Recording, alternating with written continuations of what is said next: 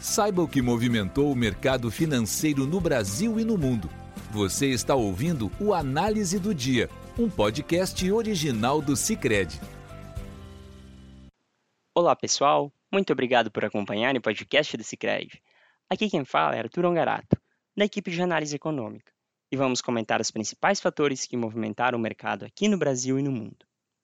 Na Europa, o dia foi de cautela, à espera da decisão de política monetária do Federal Reserve, Fed, o Banco Central Americano, ocorrida na tarde de hoje, após o fechamento do mercado europeu.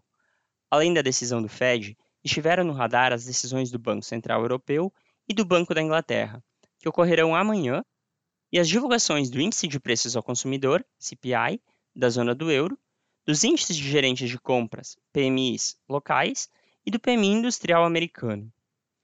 No campo de indicadores, o PMI industrial da zona do euro subiu de 47,8 pontos em dezembro para 48,8 em janeiro, chegando ao maior nível desde agosto de 2022, segundo a S&P Global.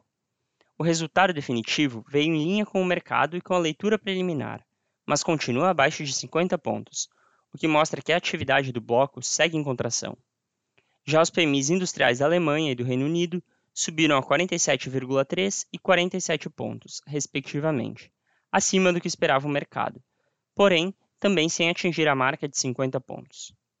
O CPI, por sua vez, desacelerou de 9,2% em dezembro para 8,5% em janeiro, de acordo com dados preliminares publicados pela Eurostat, agência oficial de estatísticas da União Europeia. O resultado veio bem abaixo do esperado por analistas, que esperavam uma leve queda, a 9,1%.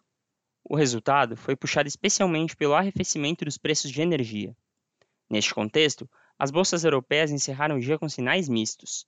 O índice europeu Stock 600 registrou leve queda, de 0,08%.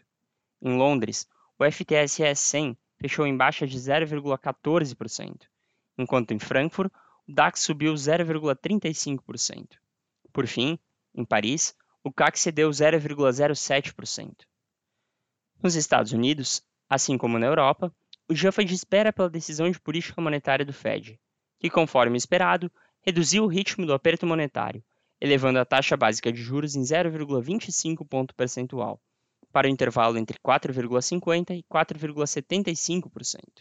A decisão foi unânime.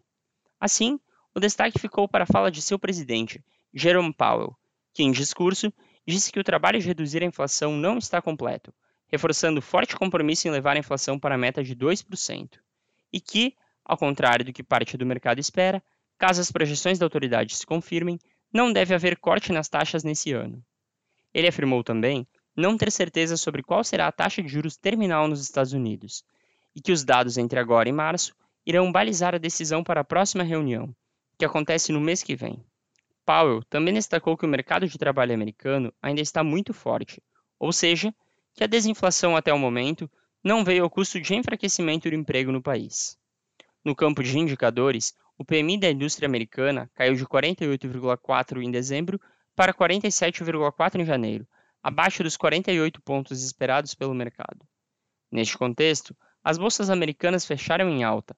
O Dow Jones subiu 0,03%, o S&P 500 cresceu 1,05% e o Nasdaq avançou 2%. Os juros de dívida do Tesouro Americano, por sua vez, encerraram o dia em baixa, com os juros da T-Note de 2 anos caindo a 4,10%, enquanto os da T-Note de 10 anos caíram a 3,40%. Quanto ao câmbio, o índice DXY, que compara o dólar com uma cesta de moedas estrangeiras, também teve queda, de 0,93%.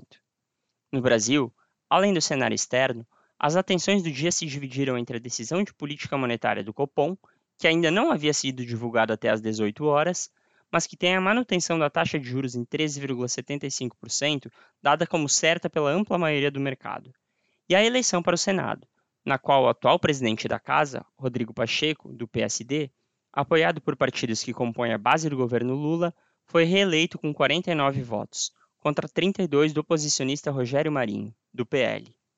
No câmbio, o dólar registrou queda de 0,32%, cotado a R$ 5,06, no menor valor ante o real em cinco meses. O petróleo, por sua vez, encerrou o dia em forte baixa, movida pela decisão da Organização de Países Exportadores de Petróleo e Aliados, OPEP+, de manter os níveis atuais de produção, e pelo relatório do Departamento de Energia americano, que mostrou alta nos estoques do país na última semana. Enquanto o barril do petróleo WTI para março caiu 3,12% a 76 dólares e 41 centavos, o do Brent para abril cedeu 3,07% a 82 dólares e 84 centavos. Nesse contexto, o Ibovespa encerrou em baixa de 1,20%, fechando a 112.074 pontos, puxado pelo setor financeiro, que inicia amanhã a temporada de balanços. Destaque para Santander Brasil, que cedeu 5,53%. Já as taxas dos contratos de depósito interfinanceiro, DI, permaneceram praticamente estáveis. A taxa para 2024 subiu para 13,53% contra 13,52% ontem. Para 2025, caiu para 12,78% contra 12,79% ontem. Já para 2027, permaneceu estável em 12,77%. Com isso, pessoal, encerramos nosso podcast de hoje. Obrigado por estarem nos ouvindo. Esperamos vocês amanhã. Você ouviu o Análise do Dia, um podcast original do Cicred. Até a próxima!